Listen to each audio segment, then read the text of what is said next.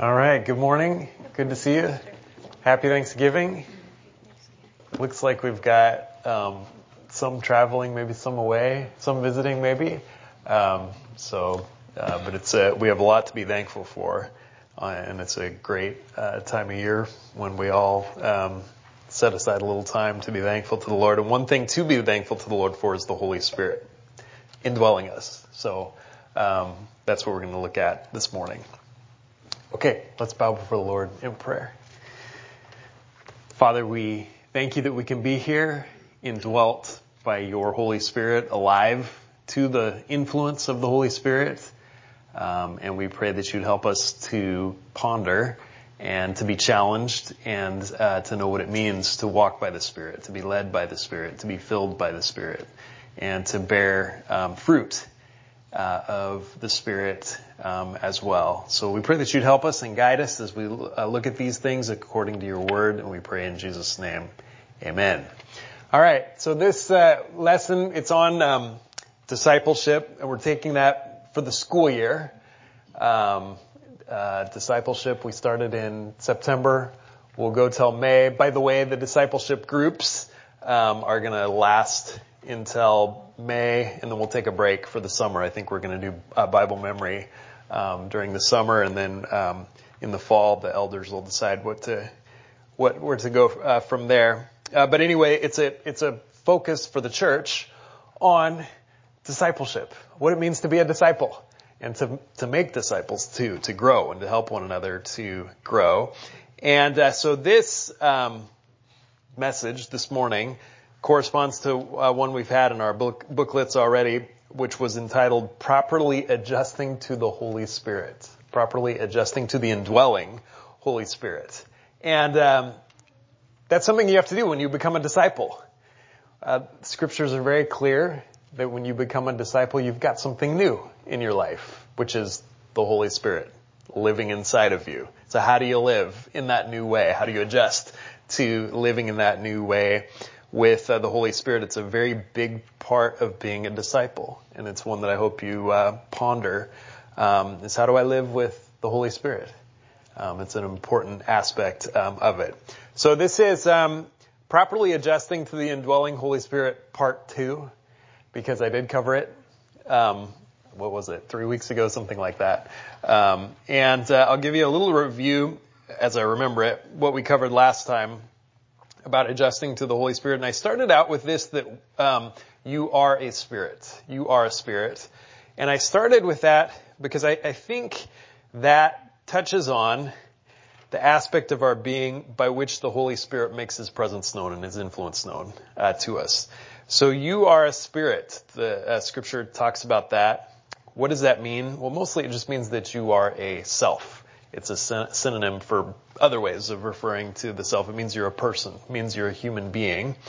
Um, but to call you a spirit focuses in on one aspect of you being a, a human being, and that is your ability to influence and to be influenced by other people, other persons, in subtle but powerful ways.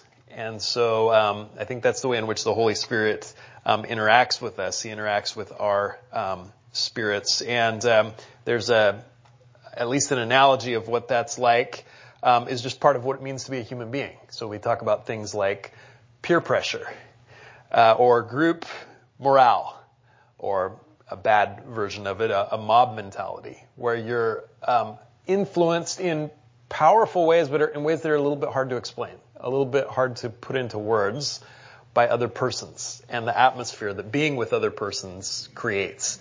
And uh, I think that's um, helpful towards explaining what it means to be led by the Spirit, to be filled by the Spirit, to be under the Holy Spirit's um, influence in your spirit.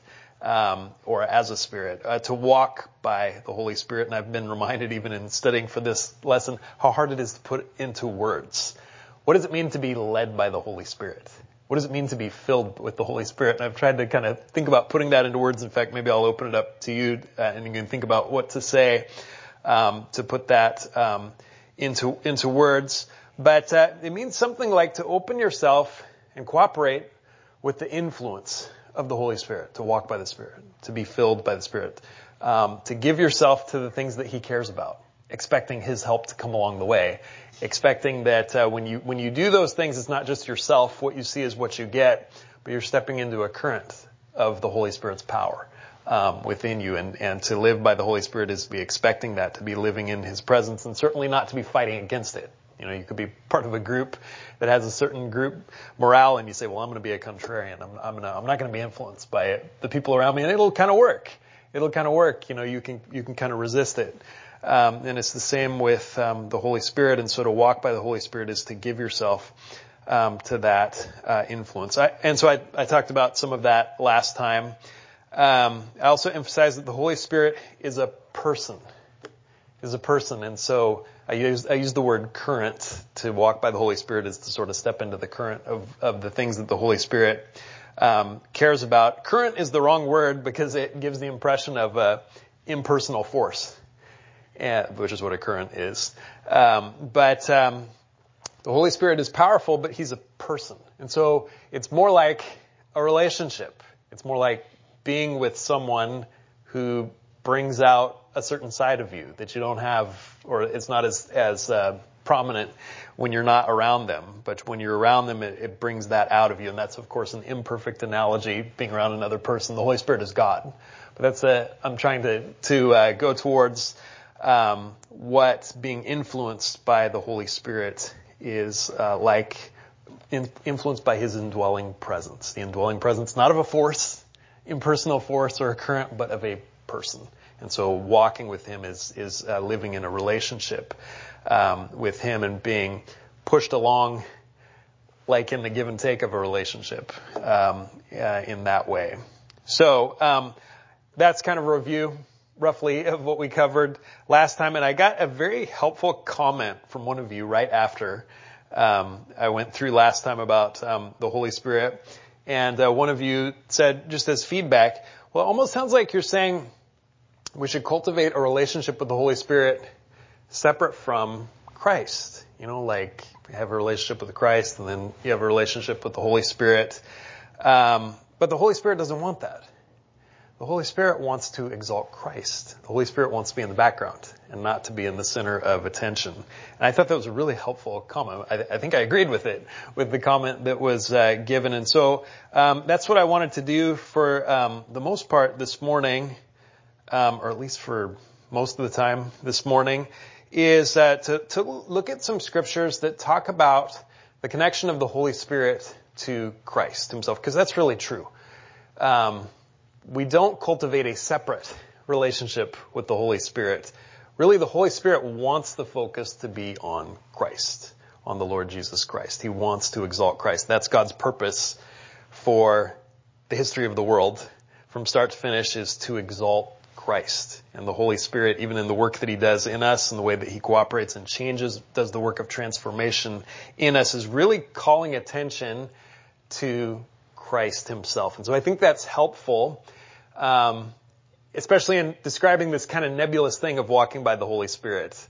Um, it's it's to care about what He cares about, but what He cares about most is Christ and exalting the Lord Jesus Christ, and and for you knowing God through Christ knowing God as He's represented Himself in Christ. And when you start doing that, the Holy Spirit comes around from behind, um, behind the scenes, so to speak, and uh, pushes you towards um, uh, all the transformation that comes from from that. So the Holy Spirit's work is uh, very much focused on and integrated with Christ and um, the revelation of Christ. And as we struggle to understand what it means to be led by the Spirit, to be filled by the Spirit, it's kind of a nebulous topic. But uh, Christ is kind of the tent peg that nails it down, what it means, and gives it a focus uh, of what it means. And I, so I think that's a, a very helpful way of um, focusing our minds uh, so that we're walking by the Spirit and being led by the Spirit and being filled by the Spirit. Um, one place where this is made clear, maybe most clear, and I'll show you a number of scriptures, but is in the upper room discourse. Um, and so let me turn to a, a couple of um, of these passages where the Lord um, tells the disciples, "I'm leaving, but I'm sending another who's like me." Uh, I'm not leaving you as orphans. I'm sending, and it's going to be better for you because his, his ministry is going to be powerful uh, in such a way that's even better than me being here. I, I, think with the idea of me being here before I go to the cross. Um, and um, so uh, he tells his disciples uh, this about the coming of the Holy Spirit, and of course they're you know barely understanding what he's saying. They're just kind of mourning that he's leaving, and I don't I don't think they're hearing a lot of this. But that's part of what he's saying too. The Holy Spirit is going to bring to mind things that I've taught you and help you to understand them and to accept them and to uh, walk in them. So John chapter 16, verse 13 through 15. But when he, the Spirit of truth, comes he will guide you into all the truth, for he will not speak on his own initiative. And uh, this is maybe the clearest statement that the Holy Spirit doesn't want to be the center of attention. Um, what it literally says is he will not speak of himself. He will not speak from himself is the idea, but uh, in a way that calls attention to himself. He's not going to speak from himself. He will not speak on his own initiative, but whatever he hears, he will speak and he will disclose to you what is to come. He will glorify me. Okay, so he's not, he's not going to speak on his own initiative. He's not, not going to speak of himself, but what he hears, he's going to speak, and here's what he's going to speak. He will glorify me.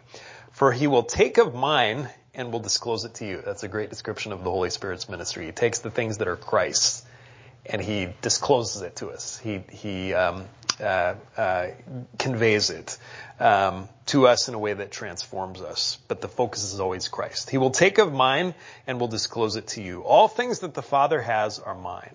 Everything that the Father has in store for us is accomplished through Christ and shown to us through the work of Christ. Therefore, I said that He takes of mine and will disclose it to you. So that's that's maybe the best statement of um, this aspect of the Holy Spirit that He wants to work from behind the scenes. He doesn't want to take the center stage. He wants Christ to take the center stage. In some ways, He waits for Christ to take the center stage in the cross and the resurrection before He does this work of coming um, and doing this uh, transforming work in the lives of uh, believers. Um, John 15:26 should just be right across the page. Um, similarly, when the Helper comes, whom I will send to you from the Father, that is the Spirit of truth who proceeds from the Father, he will testify about me. And you will testify also because you have been with me from the beginning. So the Holy Spirit, um, when he comes, he's going to testify about Christ. That's that's going to be his main concern, is uh, Christ, directing attention to Christ, testifying about Christ. He's going to testify about me, and you will too, because you're going to be indwelt by the Holy Spirit. You're going to be influenced by the Holy Spirit. You're going to be influenced by doing the same thing that He's doing. And so you will testify about me um, also. So to be um, indwelt and helped by the Holy Spirit is to want to testify about Christ because that's what the Holy Spirit wants to do. He wants to uh, testify um, about Christ um, as well. Um, one question that comes up, and I've already kind of alluded to it a little bit, is um, and Bible teachers like to discuss this question or write chapters and books on it. Um, what was the Holy Spirit's ministry like in the Old Testament?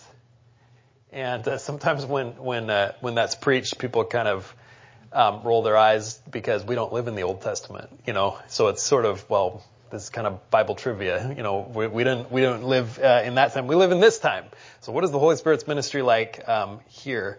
But I think actually it's not just um, you know, a trivial pursuit um, to figure out what the um, the um, Holy Spirit's ministry was like in the Old Testament, but it also yields an important insight because basically the Holy Spirit's ministry was restrained in some way in the Old Testament. It's not as full as it is after Pentecost, where Christ ascends to the Father after the death and resurrection of Christ and pours out the Spirit that was poured out on him at his baptism. And uh, we have a uh, new covenant ministry of the Holy Spirit that the prophets talked about, future tense. There's coming a day when the Holy Spirit's going to be poured out on uh, the people to obey my statutes and to obey my commandments because my spirit will live in um, my uh, people. But uh, I, I think the insight that it reveals about the Holy Spirit is that the Holy Spirit's ministry could not be full until after Christ accomplished our salvation. Because the Holy Spirit, what He wants to do is to draw attention not to Himself, but to Christ. And so when the ministry of Christ comes in its fullness and is accomplished, so that there's uh, something for the Holy Spirit to testify about as news, something that has uh, happened and not just something we're waiting for and we have some details about um, in advance.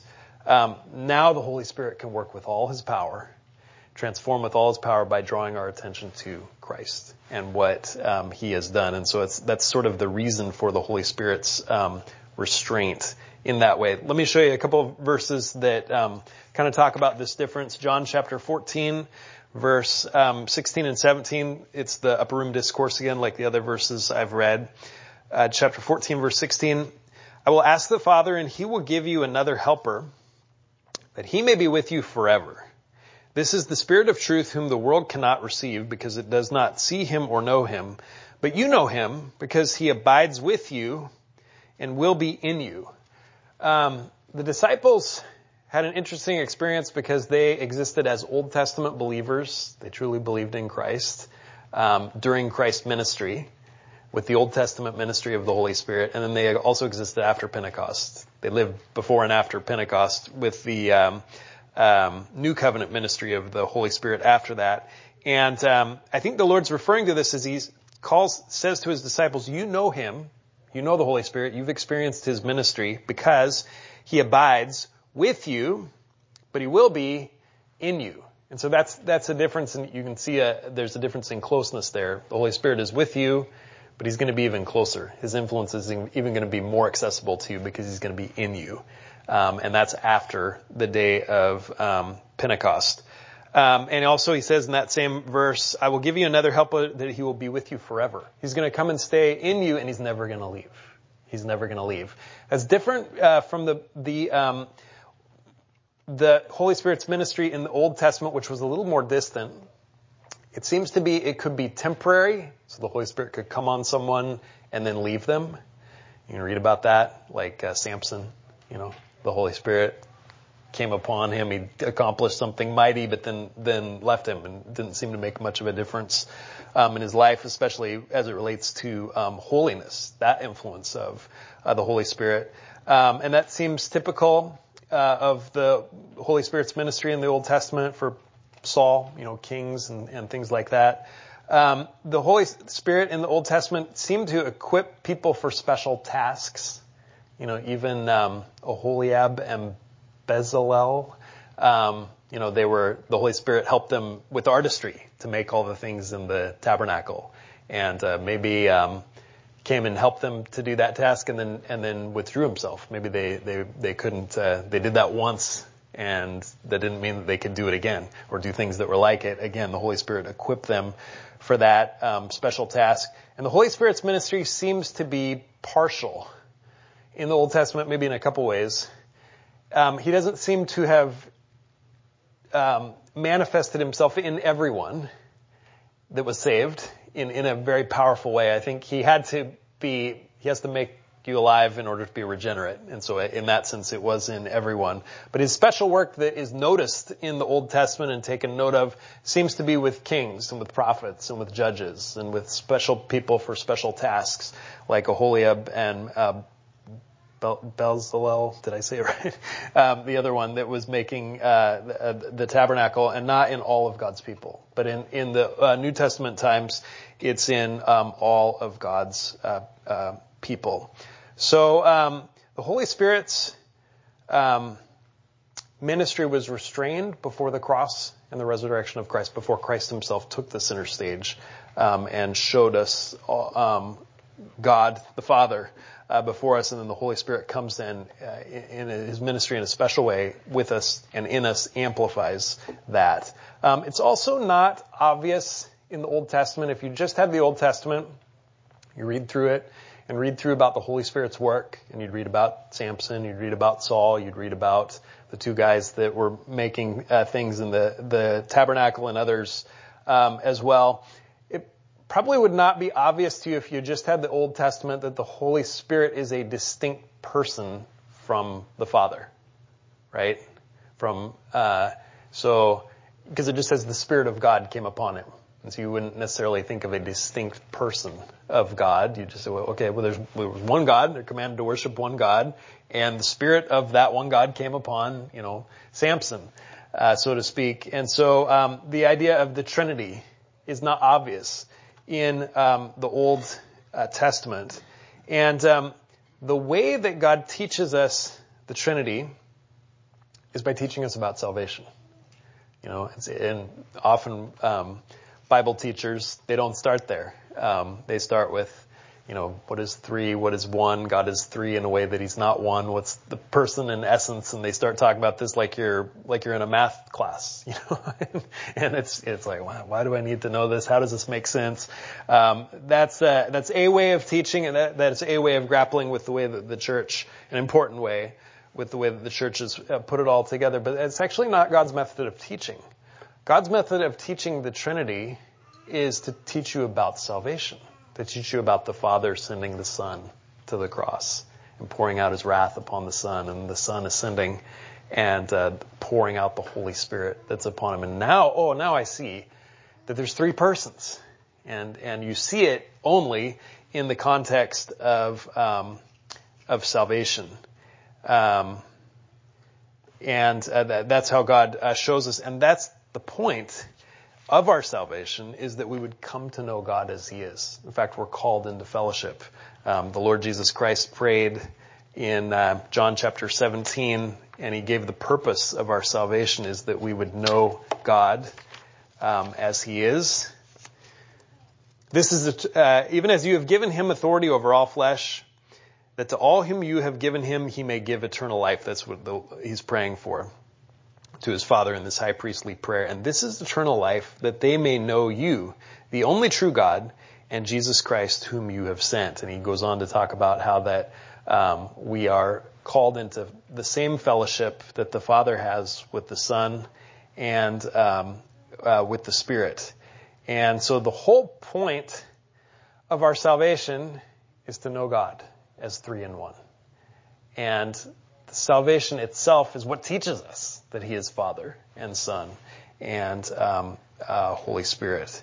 So um, it's it's for that reason I think that the Holy Spirit ministry uh, is delayed until it's very clear um, that the the Father uh, and the sent the Son to be our salvation, and He wants to exalt um, uh, the Son by His work, and now the Holy Spirit can be shown as a distinct person as He um, exalts the Son according to the the finished work of um, salvation. So it's not until the gospel is clearly revealed that the Holy Spirit does His work of indwelling uh, all uh, believers in an especially um, powerful way because His point is to work through the gospel of Christ and to draw attention to um, the gospel of Christ.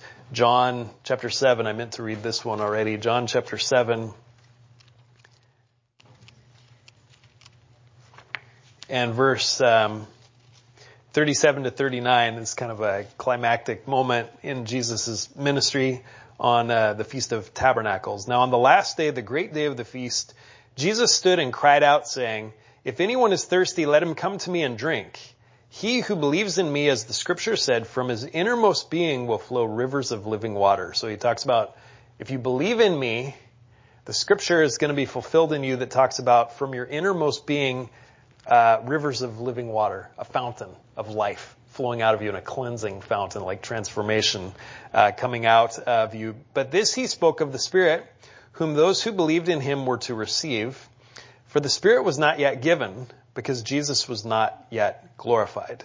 So, and um, what it literally says is the Spirit was not yet for because Jesus was not yet uh, glorified. And my translation kind of smooths it out, makes it a little less shocking of a statement, and uh, gives probably what the real meaning is. For the Spirit was not yet, and then my translation has in italics the word given. He was not yet given. Um, it says the Spirit was not yet. It doesn't mean that the Spirit didn't exist yet but it means that the the the new covenant ministry, um, this intensified ministry that the Lord is talking about when He talks about rivers of living water flowing out of your being for everybody who uh, believes um, in Christ. That ministry had not taken place yet. And why not?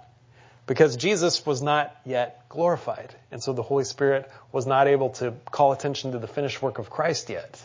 That's the way he does this. That's the way in which he accomplishes rivers of water uh, flowing out from you is pointing to the finished work of Christ, his death on the cross, his resurrection from the dead, his ascension to God, and us relating to God through um, the Lord Jesus Christ. So that's the Christ again is the focus of uh, the Holy Spirit's um, ministry. Let me try to give an example of Christ being the focus of the Holy Spirit's ministry in us. Um, and it also comes from the Upper Room Discourse, John chapter 16 and verse 7. And this is one of the ministries that the Holy Spirit has. His convicting ministry. Convicting ministry. That's the word that's used. It's a great word in scripture. It's translated um, a number of different ways as it occurs in different uh, contexts. But um, the main idea of all the ways that the word is translated has to do with shame. Has to do with shame. The Holy Spirit causes shame when he comes, and it's part of the process of cleansing. Um, shame for a believer is actually turned into joy because of Christ, because we relate to God through uh, Christ, and yet um, that is uh, something that the Lord brings to us. The Holy Spirit brings a real shame, a real cleansing shame, not a shame that causes you to grovel in guilt and um, be distant from God, but actually a shame that causes you to draw near to God, so that you're uh, ashes can be turned into joy, um, your your gloom to um, uh, rejoicing um, in that way. But it's it's an important aspect to to really be ashamed of your sins, to not just uh, say, "Well, I'm a sinner," but to feel it, to know that you're a sinner before God, and that's what uh, the Lord transforms into life for um, uh, believers, and it, it, can't be skipped. But uh, the Holy Spirit has that convicting ministry in us and he does it by directing our attention to Christ and to Christ's finished work on the cross. That's what actually causes you to feel ashamed in a way that is that is a, a blessing um, to you. And the Lord talked about this when He talked about the Holy Spirit um, coming. Um, well, I'll start all the way up in verse five, John, John 16, verse five. But now I'm going to Him who sent me, and none of you asked me where are you going. But because I have said these things to you, sorrow has filled your heart. That's kind of all they could think about as the Lord's talking to them is that He's leaving. But I tell you the truth, it is to your advantage that I go away. It's better that I go away, not in the sense that Christ be absent from them is good in itself, but the way that He goes away through the cross and the resurrection and what that reveals about God. I tell you the truth, it is to your advantage that I go away, for if I do not go away, the helper will not come to you. But if I go, I will send him to you. And he, when he comes, will convict the world concerning sin and righteousness and judgment. And he says, convict the world. Um, this convicting ministry is the leading edge of salvation. And so in that sense, it's a, a ministry to the world, to those who are converted. Uh, but I think it's a ministry to, it's, it's ongoing. It never stops in the life of a disciple as long as we're sinning. He has this convicting ministry, uh, uh, to us. And so I, I, take this as being ongoing, a ministry to the world, yes, because the gospel goes out to the world, a ministry to disciples that is ongoing. Convict the world, bring to shame. This is the convicting ministry concerning three things, concerning sin, righteousness, and judgment. And then he goes on to explain all three how the Holy Spirit is going to convict the world concerning sin, righteousness, and judgment. And these are a little hard to follow. People have a little different ideas uh, about exactly how the Holy Spirit does this, but what I want you to see at least is that every single aspect of the Holy Spirit's convicting ministry, how he convicts concerning sin, righteousness, and judgment, focuses on Christ. He convicts us by focusing us not even just on the sin itself, but the sin in light of what Christ has done for us. And that's what causes us to really see the same, see the sin for what it is and feel it for what it is. So, um, concerning sin, because they do not believe in me. Well, that's, that's odd. Um, yeah, that's the way he brings to shame concerning sin is when it's seen in the context of maybe the worst sin of all, which is unbelief. That the Father would send his own son to the cross to die for sinners. It's a message that is almost too good to be true, and yet it is true and that we'd reject it. We'd be resistant to it. And that's a, a way to see all of your sin come to life. See, see, it for the ugliness it is, for the rebellion, it is that it's expressed in disbelief. Well, he's God's. I know God sent His Son, but He's not telling me the truth. I'm, I'm suspicious of His uh, motives, and so this is where sin kind of is seen for what it is and brings to shame. It's it's uh, in light of the finished work of Christ. Concerning sin, because they do not believe in me. Concerning righteousness, because I go to the Father and you no longer see me. And this one is a little hard to understand, and I don't know if I've even totally grasped it. Uh, God's righteousness, we usually think in terms of His justice, that He punishes every sin, and that is an aspect of His righteousness, and that's often what's meant. But there's another way in which Scripture often uses righteousness. Uh, righteousness is the idea of fully measuring up to like a standard, to like a weight or a measure. Um, and um, there's a, a second way, and that is that when God promises to save, He's not righteous until He does it, until He measures up to that um, standard. And I think perhaps that's the way it's being used um, here. He's going to put the world to sin concerning righteousness, God's righteousness, because I go to the Father and you lo- no longer see me. In other words, God has measured up to everything that He promised about salvation. When you see God not only is he just in all of his ways, but he's measured up to all of his promises of mercy because, and the proof is that um, he's sent his son and he's gone to the Father with his finished work. He's no longer seen, he's absent because his work is finished. And so the God that we're rebelling against in sin is a righteous God, a God who's measured up to every single promise of mercy, and that should melt your heart and cause you to put you to shame for sinning against such a God um, as him. And concerning judgment, because the ruler of this world has been judged. And the ruler of this world, Satan, he's judged at the cross. There's an aspect of Christ's work on the cross, which is the destruction of Satan. Said, uh, the Lord Jesus said, I came to destroy the works of the devil. Right? I think that's in 1 John chapter 3. Um, actually, Christ came to destroy the works of the devil and he did it at the cross. And so again, that's another reason to be put to shame even the worst sinner, the devil, has been judged at the cross, and so have I. The cross, if I, if I don't repent uh, of my sin and trust in uh, Christ, is uh, is uh, the death knell, is my doom, and so it causes a sinner to be put to shame because of Christ and because of His death on the cross, um, and because of what that means. And so the Lord says, if I don't go, the Holy Spirit won't come, and He can't have this convicting ministry with great power of convicting ministry that all focuses on the finished work of Christ and what it means um, about uh, God. So um, this is the way in which the Holy Spirit brings a spirit of shame to a believer in a good way, in a good way, um, by pointing to Christ. And I think it's a it's one aspect of the Holy Spirit's ministry, but it's an example. It's true of all of the Holy Spirit's ministry. It's how also He brings joy is by pointing to Christ's work on the cross, not just shame or love in, in our hearts um, by pointing to Christ and his finished work, or peace, or self-control. All the aspects, or assurance, you know, all the things that the Holy Spirit um, brings and the influence that He has on us, He does by directing our attention to um, Christ. Uh, Romans 8, verse 9.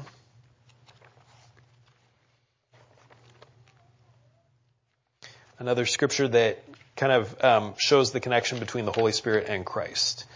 Romans 8 verse 9, however, you are not in the flesh, but in the Spirit, if indeed the Spirit of God dwells in you. But if anyone does not have the Spirit of Christ, he does not belong to him.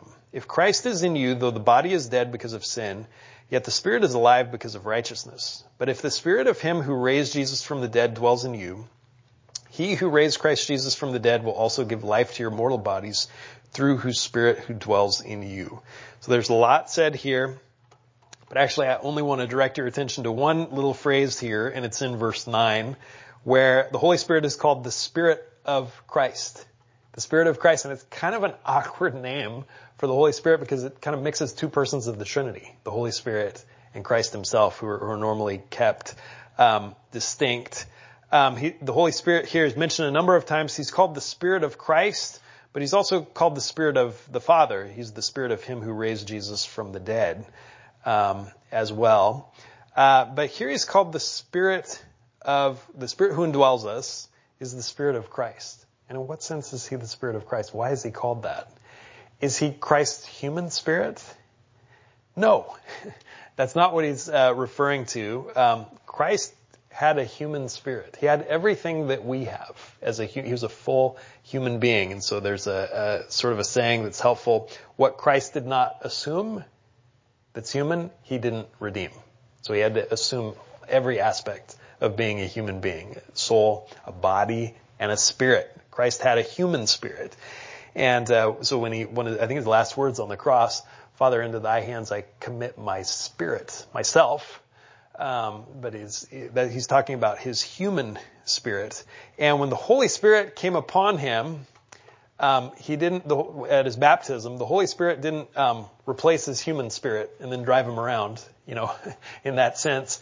Um, the, I think the Holy Spirit interacted with his human spirit. Just because Christ is the example for us being led by this Holy Spirit. Christ was led by the Holy Spirit as well and, and had the ministry of the Holy Spirit upon him as a human being. So when it says, um, if anyone does not have the Spirit of Christ, it's not talking about Christ's human spirit. That's distinct. That's, that, uh, belongs to Christ. It's talking about the Holy Spirit, but the Holy Spirit is so associated with Christ that he can be called the Spirit of Christ in the same way that he's called the Spirit of um, the Father. So I'm not sure exactly what Paul's getting at by calling it the Spirit of Christ here. Perhaps you know the Holy Spirit in his new covenant ministry was first poured out on Christ at his baptism, and then Christ accomplished our salvation, went up to the right hand of the Father and poured it out on his people on the day of Pentecost. And so, in that sense, the Spirit is so associated with Christ, and the, the new covenant work of the Holy Spirit is so associated with Christ himself um, that he's called here the Spirit of Christ. Not meant to confuse the Trinity, but meant to tether the Holy Spirit in his uh, work to Christ himself. And then um, Ephesians chapter 5.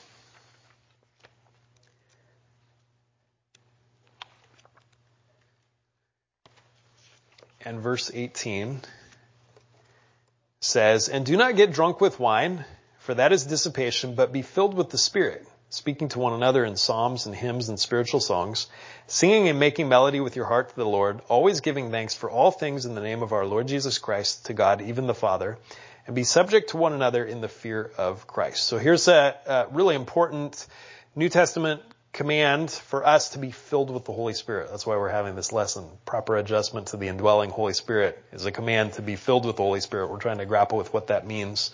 Um, Ephesians and Colossians are kind of parallel letters. Um, one, one is the rough draft for the other, or, um, but, uh, uh, and so Colossians can be um, kind of a commentary on Ephesians, or parallel at least, with um, Ephesians, and this is a part where the two letters are very much parallel, and you'll be able to catch it. But uh, instead of saying, be filled with the Spirit, don't be drunk with wine, but be filled with the Spirit, as he says in Ephesians. When he gets to this part in Colossians, he says something else. Something parallel, something closely related, and something about Christ. Um, he says, uh, Colossians 3 verse uh, 16, let the word of Christ richly dwell within you. So in Ephesians he said, be filled with the Holy Spirit. In Colossians he says, let the word of Christ richly dwell within you, with all wisdom and teaching and admonishing one another with psalms and hymns and spiritual songs, singing with thankfulness in your hearts to God. I'm hoping you're catching how it's parallel. Whatever you do in word or deed, do all in the name of the Lord Jesus Christ, giving thanks to him through God the Father. So singing, giving thanks, and then submitting. Wives, be subject to your husbands as is um, fitting to the Lord. So those are not completely synonymous. Be filled with the Holy Spirit. Let the word of Christ dwell in you richly. So they're not totally interchangeable. So you say, okay, if you want to know what it is to be filled with the Spirit, just let the word of Christ dwell with, within you richly and forget about being filled with the Spirit because you're doing the same thing. They're, they're not exactly the same, but they're overlapping. They're overlapping. They're very much closely related, very, which is why they are um, parallel. So again, you can see the connection between being filled with the Holy Spirit, which is kind of a uh, nebulous thing in some ways to get our arms around, something we're meant to um, grapple with, and then knowing God in Christ, letting the Word of Christ dwell in you richly. And if you're letting the Word of Christ dwell in you richly, um, you are um, certainly in the realm of being filled with uh, the Holy Spirit as well. One is a, a window into into um, the other. Okay, I'm looking at the clock. I've got some things to get through. I'm going to have to edit on the fly um, a little bit. Um, so the Holy Spirit does not desire to take the center stage. He certainly doesn't desire to act independently of Christ. And I hope those scriptures have kind of nailed that down uh, for you. The Holy Spirit wants to remain in the background. The Holy Spirit wants to remain in the background as Christ is exalted and uh, preeminent in all uh, things. How much does the Holy Spirit want to remain in the background? Um, and here I think the answer is not so much that the Holy Spirit wants to be totally anonymous or totally unknown or totally um, unacknowledged, um, which is why we're not just told, well, follow Christ, do the best that you can, and then you get to heaven and, and you find out, well, the reason why you were able to do that is because uh, the Holy Spirit was indwelling you. And as you were trying your best to follow Christ, the Holy Spirit was within you and He was helping you. you say, oh, okay, I never knew that. And you say, well, yeah, that's because the Holy Spirit doesn't want to be the, the center of attention. Um, he, it's true he doesn't want to be the center of attention, but we are told about the Holy Spirit. We need to know about the Holy Spirit. And so um, he's in the background. He's um, uh, kind of one step removed from being the very center of attention in Scripture, and yet we're given responsibilities that have to do with the Holy Spirit. He's not hiding himself from our view. He's telling us now about, or Scripture is telling us now about the Holy Spirit's presence with us and our responsibility to cooperate with the Holy Spirit's presence. So we're given the command in, in several places to walk by the Spirit, to be filled with the Spirit, to be led by the Spirit, to sow to the Spirit. That was a new one for me. As I, that's a passage that I skipped. Let me read it. It's uh, Galatians chapter 6 and verse 7. Uh, do not be deceived. God is not mocked. For whatever a man sows, this he will also reap. For the one who sows to his own flesh will from the flesh reap corruption. But the one who sows to the Spirit will from the Spirit reap eternal life. So we're to sow to the Spirit. Another word picture is, you know, a farmer spreading his seed, and that's what we're to do to the Spirit. We're to, we're to uh, cooperate with the Spirit, and we do. We're planting seeds for the future that we that will be uh, reaped. We're to pray in the Spirit. That always creates questions. How do I do that? Pray in the Holy Spirit. Um, don't grieve the Holy Spirit, and don't quench uh, the Holy Spirit. So these are these are given not as something you shouldn't know about, but as responsibilities of um, the Christian life. So are you doing those things? Are you walking by the Spirit? Are you sowing to the Spirit? Are you being led by the Holy Spirit? Do you pray in the Holy Spirit? Um, do you avoid grieving the Spirit? Do you avoid um, quenching uh, the Holy Spirit. Um, you're to put yourself cooperating with the influence of um, the Holy Spirit. And uh, there's a couple of ways that these this can be portrayed that I think can kind of remove the Holy Spirit and remove these responsibilities. One is where it becomes totally active in the sense of well, you just do the things that you're supposed to do. Do the things that you're commanded in the Christian life. Walk as well as you can. And then, uh, after you've done it, you say, well, the Holy Spirit, I couldn't have done it without the Holy Spirit's help. But there's no real focus on the Holy Spirit. There's just a focus on actively pursuing the things of um, the Holy Spirit.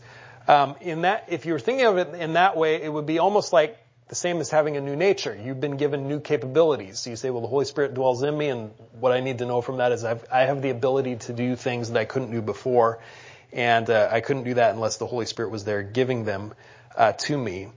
Um, it's not just the same as having a new nature, as to be indwelt by the Holy Spirit. What the Lord promised about the Holy Spirit is, I will not leave them orphans. So it's not just having a new nature. That's important as well, and it does give you new uh, capabilities but this is in addition to the new nature, is that you're also given the Holy Spirit to dwell uh, within you. And uh, He doesn't just absorb into your nature, He's separate uh, from you. He dwells in you, He's with you um, all the time, um, dwells uh, in us, but is also separate from you. So that when uh, Scripture talks about the Holy Spirit uh, giving assurance, it talks about the Holy Spirit testifying with your spirit that you are a child of God, meaning something separate from you. And I think that's uh, important uh, as an encouragement to us when you look at, let's say, sin and the struggle with sin, is that you're not alone in that. It's not just what you see is what you get, and there's a conflict between um, uh, our new nature and uh, the sin that still plagues us. But there's someone else there too, the Holy Spirit, and He's more powerful. And so that's why it's important to walk by the, the Holy Spirit. And um, there's a, a relationship uh, to it, and it's not just like having the new nature. So that to be filled with the Spirit is to forget about Him and just pursue the Christian life, and uh, He will uh, be there. It's also not totally passive, to where you say, "Well, the Holy Spirit's going to help me, and there's nothing I can do about it. He's just to come over me. Like, he, like sometimes like he's described doing in the Old Testament, like Samson, where he just kind of comes over um, uh, Samson. Um, and I think there's aspects of, of um, in which the Holy Spirit does do that for us sometimes. To just he just comes upon us and empowers us to do that. Luke chapter 12 talks about don't study for what you're going to say when you're persecuted and you have to testify about me because the Holy Spirit at that hour is going to give you the words to say. And so I think the idea is don't spend a lot of time preparing for, you know, exactly how you're going to respond when you're in this um, situation because the Holy Spirit's going to, he's going to come upon you and he's going to help you. He's going to, and you're going to be kind of passive in that. It's just all of a sudden the Holy Spirit's going to come uh, upon you. But I don't think that's what it is to walk by the Spirit, to be filled with the Spirit, just to, to wait and do nothing and wait for the Holy Spirit to empower to you to do something that you uh, couldn't do before. And so I, I think we tend to reduce things to either something that's totally active where I'm doing everything and I just forget about the Holy Spirit because it's just a given that He's going to be with me, or totally passive where I don't do anything and just wait for um, the Holy Spirit, where I think it's actually both both active and passive. We're, participating with the Holy Spirit. We're making effort towards the things that the Holy Spirit cares about, but then also waiting uh, for the Holy Spirit to respond to us or even to initiate with us and in combination with what we um, are doing um, as well. So um, that, that's kind of my thought in trying to put uh, some of that into words.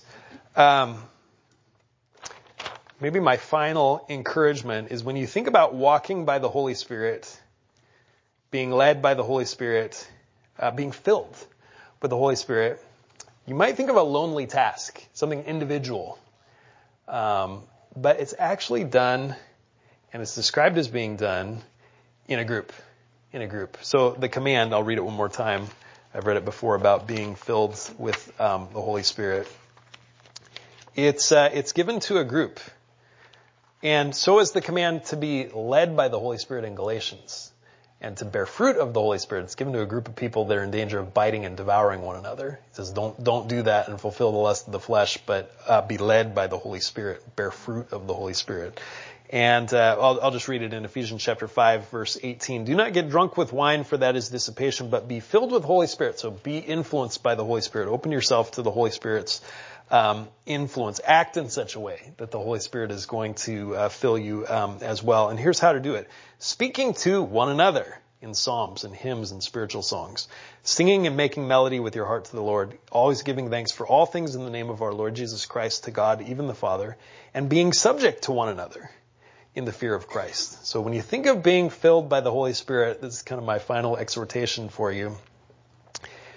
Think of it, at least in part, and in large part even as a group project, as something that we're doing not just individually, you are to do it individually, but also that we're doing together and we're helping one another to do together, and that the Holy Spirit's influence on us and what it means to be filled with the Holy Spirit is amplified by what we do together, like singing, like speaking to one another in psalms and hymns and spiritual songs and encouraging one another. And so the church gathered should be a place alive with the Holy Spirit, or just your fellowship with another believer is uh, another part of what it means to submit yourself to the influence and participate with the Holy Spirit um, in um, the influence of the Holy Spirit, and certainly hearing the Word of God, which we do um, with our by ourselves, but also with uh, one another um, as well.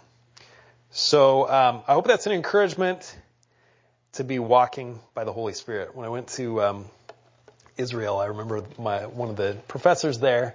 He had a discipleship group for the guys, and I remember at the very beginning he said, "I want you guys to choose and focus um, either on knowing the Father, or on being rooted in Christ, or on walking by the Spirit." I remember him saying that, and I immediately thought, "Well, I want to know what it is to walk by the Holy Spirit."